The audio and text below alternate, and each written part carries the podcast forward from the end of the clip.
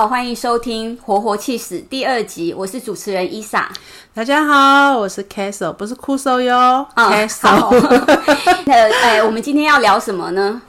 我们今天要聊的、啊、很有趣哦。伊莎，你是不是刚去了趟日本啊？哦，对啊，上礼拜刚刚回来。嗯，是哈。那你这次日本最主要的目的是什么？去了几天啊？跟大家报告一下。哦，我们这次其实最主要是呃去日本做起司的考察。哦，所以是一个专门去看起司的一个考察团。对对对。那你是领队吗？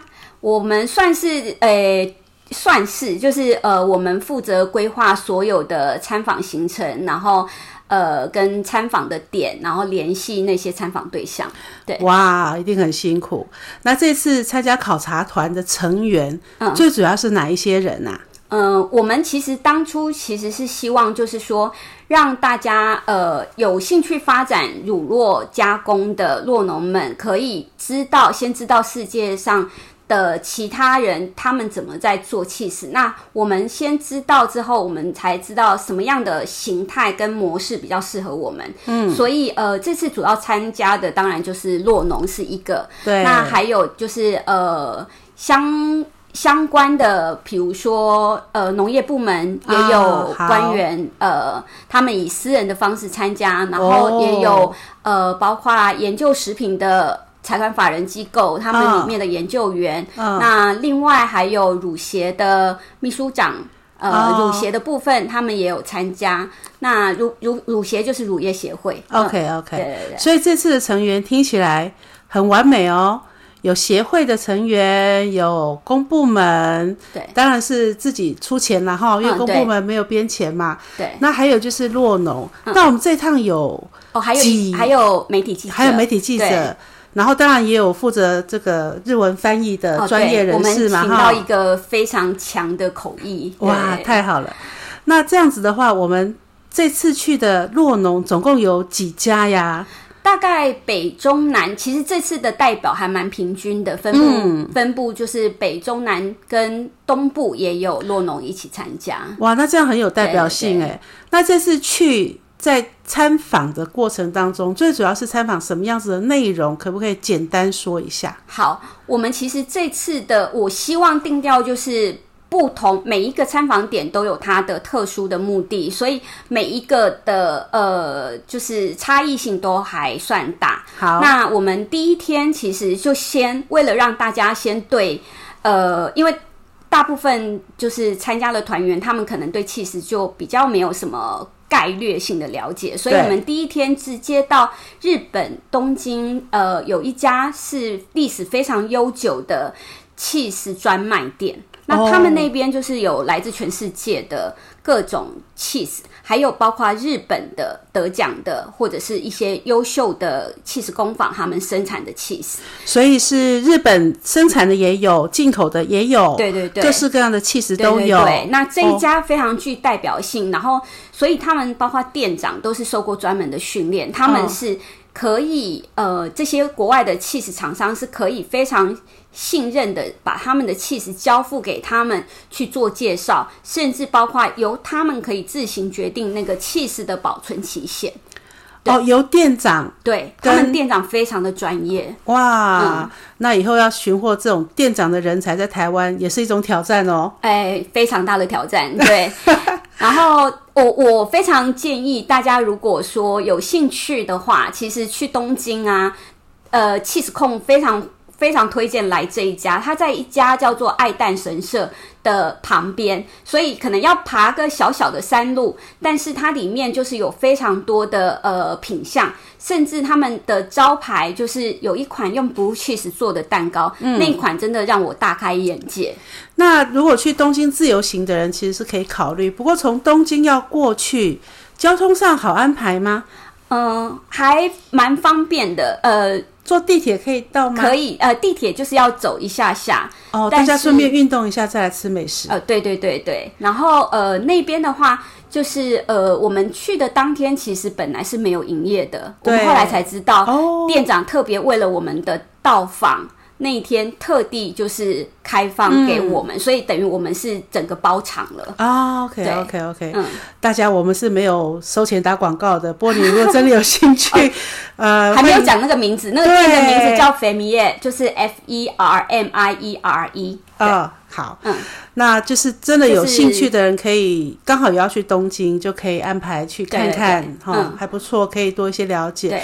不过这其实呃，吃去七。吃 cheese 这件事情，其实当然不是我们这次主要采访的目的嘛，哈，因为我们带了这么多的洛农去，大家都很有期待，也想要去更了解说，在台湾，假设我们自己的牧场想要去生产 cheese，，到底要从何下手，哈，那对这个产业要怎么去前前后后怎么规划，其实都是一件很大的事情。对，那就这个部分，能不能再提供一些，你们是我们参访的时候大家看到的一些资讯呢？我我其实会安排。这个肥米业当第一站，其实就是我一直认为，呃，我们需要先了解 cheese 它的世界地图，哦、就是说它在全世界是有这么多种三千多种变化的。对，那我们要先知道这个地图，我们才知道我们要把自己放在地图的哪个位置。对，嗯，对，上一集节目其实也有提到这个。这次洛农他们去参访了之后，其实很多洛农。才跟我们讲说，哦，原来他们知道，哦，有这么多不同的风味变化，而且有这么多应用的可能，包括做成 cheese 蛋糕，包括做成冰品。因为，呃，我们那天去，它有可以提供我们一个类似像下午茶的选择，哦、你可以选择 cheese 盘，可以选择甜点、冰品，然后三明治，各种的应用。那他们才知道，哦，原来不是只有我知道的，哦，缺打勾打。对啊，就切着吃啊，就没了。对，或者是夹吐司，那个一片一片的夹吐司，就这样就没了，而不是这样的。所以他们其实第一天就让他们大家就是开了眼界。对，太好了，因为呃，，cheese 的种类这么多哈，那常常大家也都会问我说啊，老师这个起司要怎么吃？嗯、那起司怎么吃真的是大学问哈。对。那一般来讲都会觉得 cheese 很简单嘛，就是我们去买汉堡的时候多加钱，多加一片。啊、哦，多加一片，价格有变的那片这样子。那其实起司的呃，可以应用地方非常多。那我们台湾现在可能慢慢有在兴起呃西式饮食，尤其是起司也慢慢大家越接受度越来越高。对，对。所以呃，为什么会有这么多落农，尤其是比较有自制能力的落农，自己可以。做加工能力的诺农，他们会有点兴趣。我想是跟这次的参访有关系了哈。所以先让大家了解说，到底有多少可能这件事情，其实是会给大家一个很好的震震撼，跟一个脑力激荡，也是一个、嗯、呃未来要讨论从哪个方向去发展的时候，很好的一个一个起点。没错啊，嗯，那大家都。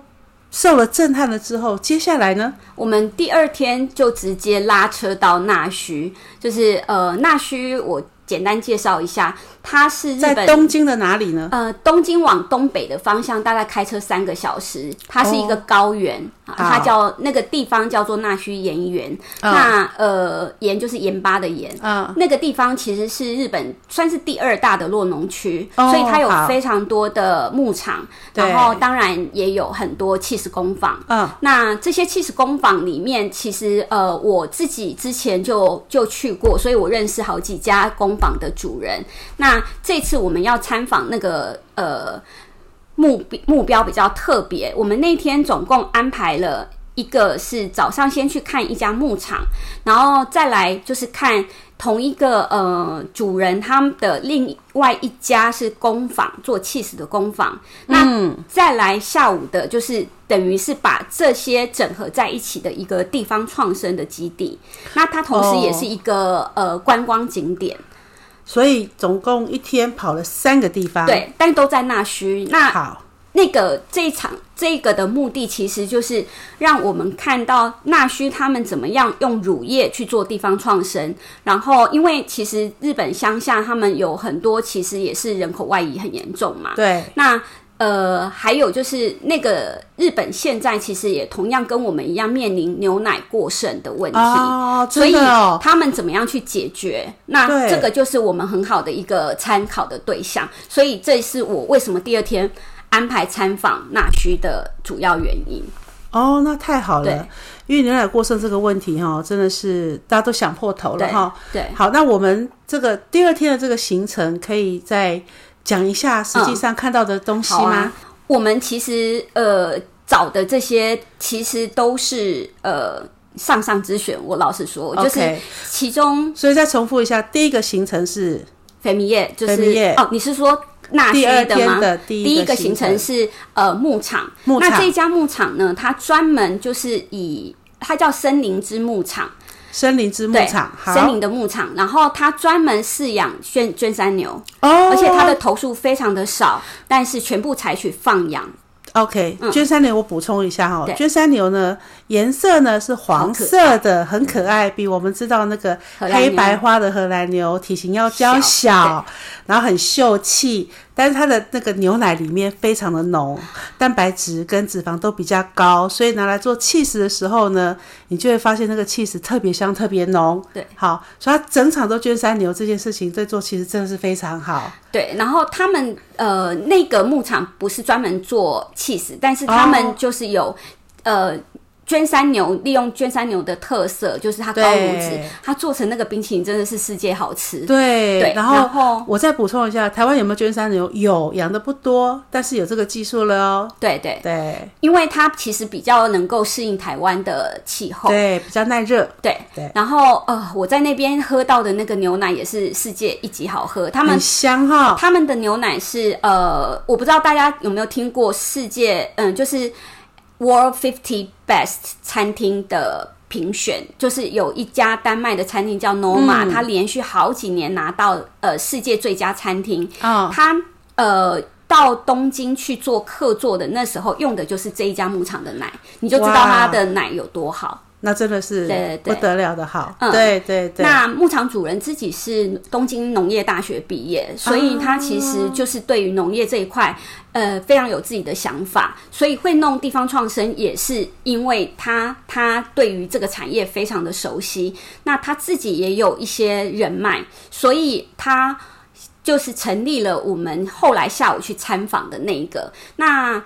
至于我们参访的第二个点，那个工坊的部分呢、啊，它其实是呃，原本我认识的是老社长，那他在老社长的时候就已经拿过很多世界比赛跟日本当地的气势比赛的奖牌了。那他们最代表性的是一个一款白纹的，还有喜皮的乳酪都很好吃哦。嗯，我所以他就是用早上那个牧场的绢山牛的牛奶吗？嗯、呃，没有，他们就是。有别的乳乳源，它不是牧场间、啊，呃，它它的形式是他们去跟牧场收购乳源。对，那因为这个森林牧场它是后来才接纳须的，所以哦，那个那个起司工坊纳须之森那个起司工坊，它其实是已经有固定配合的洛农的对象，所以它的乳源是没有，呃，他们会看牛奶的特性去做不同的加工.那等于说。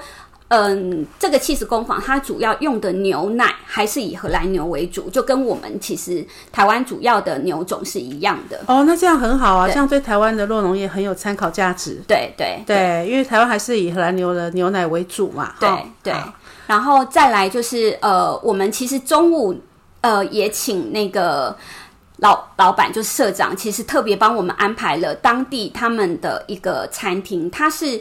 呃，有点像复合式的，它有一个餐厅，有一个地方就是早市，嗯、早市就是呃当地居民就可以直接去那边买当地的物产，它就是小农直送，直接送到那个地方，哦、所以它可以呃直接在那边买。那我这个点其实也非常推荐大家，如果有兴趣，它大家可以去纳须走，是因为它旁边就是奈良美智最爱的咖啡店。奈良美智老师知道吧？对，嗯嗯嗯、知道。就是奈良美智，他因为他很喜欢纳须，所以在纳须呃近郊那边就有一个奈良美智的美术馆。嗯，所以大家如果喜欢起司，然后就可以去那边吃好吃的气势，然后又可以去逛奈良先生的美术馆。其实我觉得安排一个两天一夜会会是非常舒服，而且当地还有和牛，就是纳须牛、纳须高原的牛可以吃。哦，那很好哎，那其实可以安排这样哈。对，第一天呢，从东从东京就到刚刚的那个肥米叶，肥米叶，对对，好去先去了解所有的气势。嗯，第二天呢，就去那个那奈良美智的纳须奈良美智的美术馆。然后去美术馆呢，除了美术馆之外呢，旁边还有起司工坊，好、嗯，然后呢，起司工坊吃一吃呢，晚上吃和牛大餐，很完美嘞。对对对，你看我们还有兼旅游的那个行程规划，是不错不错，很好很好。嗯，那还有第三个点呢、啊，就是下午其实就是重头戏，就是呃，我们去看他们那个地方创生基地，这也是、嗯、呃，我们希望就是说台湾。也许可以作为参考的，因为它那个地方创生基地，其实同时它旁边就有一个加工厂，嗯、然后那个加工厂呢，它就负责做各种乳品的加工，同时提供了当地一百多个就业机会。哇，其实是蛮多的，就当地的的乳品加工，对对，都在那个地方。对，那他们最有名的商品就是一个叫做。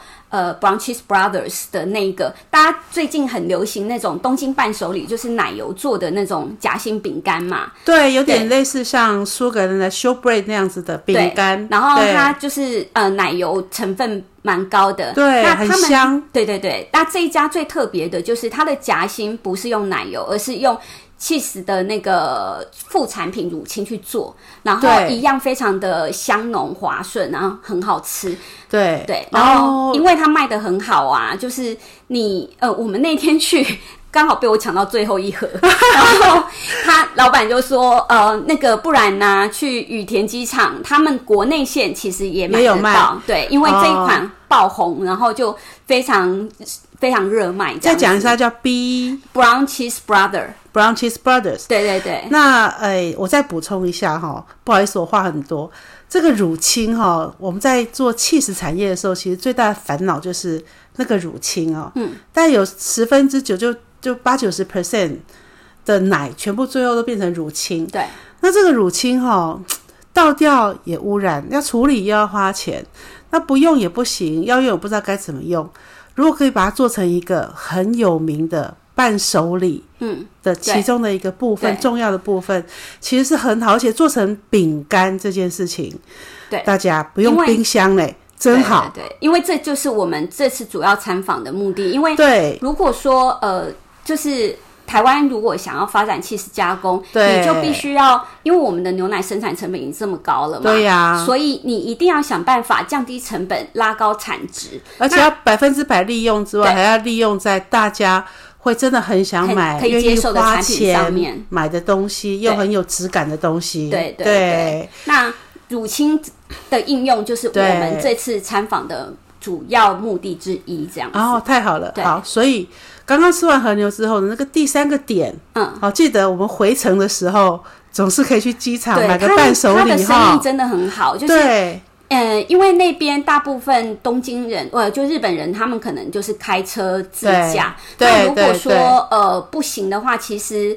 不方不会开车，或者是不方便租车的话，其实搭那个 JR 东东日本的，就是 JR Pass 去，对，也很方便。而且它附近啊，哦，我真的是兼旅游旅游的那个 推荐，就是它附近你还可以去那个日光啊泡温泉，日光旁边有一个鬼怒川，然后呃。回来的路上还有那个宇都宫，宇都宫就是那个饺子很有名，日本的那种煎饺、啊、Q 饺，啊、对对对，所以它有点形成一个三角地带，所以那附近就是你如果要从那须再绕过去玩也是 OK 的。这样子两天不够呢？对，我觉三天两夜也 OK。对呀、啊。对对因为日日光它那边还有东照宫嘛，对，对我以前的行程也是这样安排，就是说，哎，日光去走一走，然后悠闲的散步，然后去看一下东照宫。那它那边就是他们很多天皇还是什么的避暑胜，哎，避暑胜地，对，因为它比较凉，然后冬天也可以滑雪。哦，嗯、所以我们。我们这一趟的行程总共五天，对不对？对，我们没有滑雪啊。我们总共五天，我们现在讲了两天哈，对，好像时间已经有点快要差不多了。那不然下一集。对，我们后面的几天我们会在下一集讲。那这两天呢，嗯、大家一下飞机，记得就可以先去坐地铁。哦，你说一下台北飞东京的飞机吗？对，哦，好，就可以先去。急行了。对呀，啊，就可以先去了解一下所有的气势，嗯，对不对？对，然后就可以安排好去有这个以气势为出发点的两天一夜或三天两夜的旅行。嗯，那我觉得以气势为出发点，其实是一个很特别的一个，嗯，一个旅游手法。对，好，大家可以考虑哦。嗯。我们其实这次还帮大家规划了那个东京的起司地图，就是各种与起司相关的卖店、餐厅，或者是不同形式的餐饮，然后哪里可以去买到什么东西这样子。那那建议大家可以去逛什么？伊莎，这个资讯你想要怎么提供给大家呢？东京起司地图，我想想看有没有办法开分享，不然我们也可以到下一集，我们可以再再来聊。对，嗯、我觉得我们。这这一两集或两三集，各位朋友不晓得我们会聊多久。不过呢，我们先把这一次的很丰富的日本之旅先跟大家讲完。嗯、讲完之后呢，我再来这个拜托伊伊莎把这个他的旅游地图宝典跟宝典哈，跟大家做一个分享。那我想大家这因为现在大家很喜欢去日本旅游嘛，好。那日本旅游，每次都去同一个地方，其实有点无聊。每次买的伴手礼都一样，也没有新意，对，完全没有创意，对不对？每次买的都是这些东西。那我们现在给大家开发一个新的路径，啊、嗯，这是一个不错的，嗯、而且将来我们在看待台湾。这几个落农他们想要发展的气势，我们其实会很期待的。嗯嗯嗯嗯，而且不用担心，这些气势都可以带回来台湾。对，起司猪肉不行，但是气势可以。对，和牛现场尽量多吃一点，气势喜欢都可以带回来。对对对，好，那我们今天先聊到这边。对，嗯，期待下一集后面的分享。嗯，好，拜拜拜拜。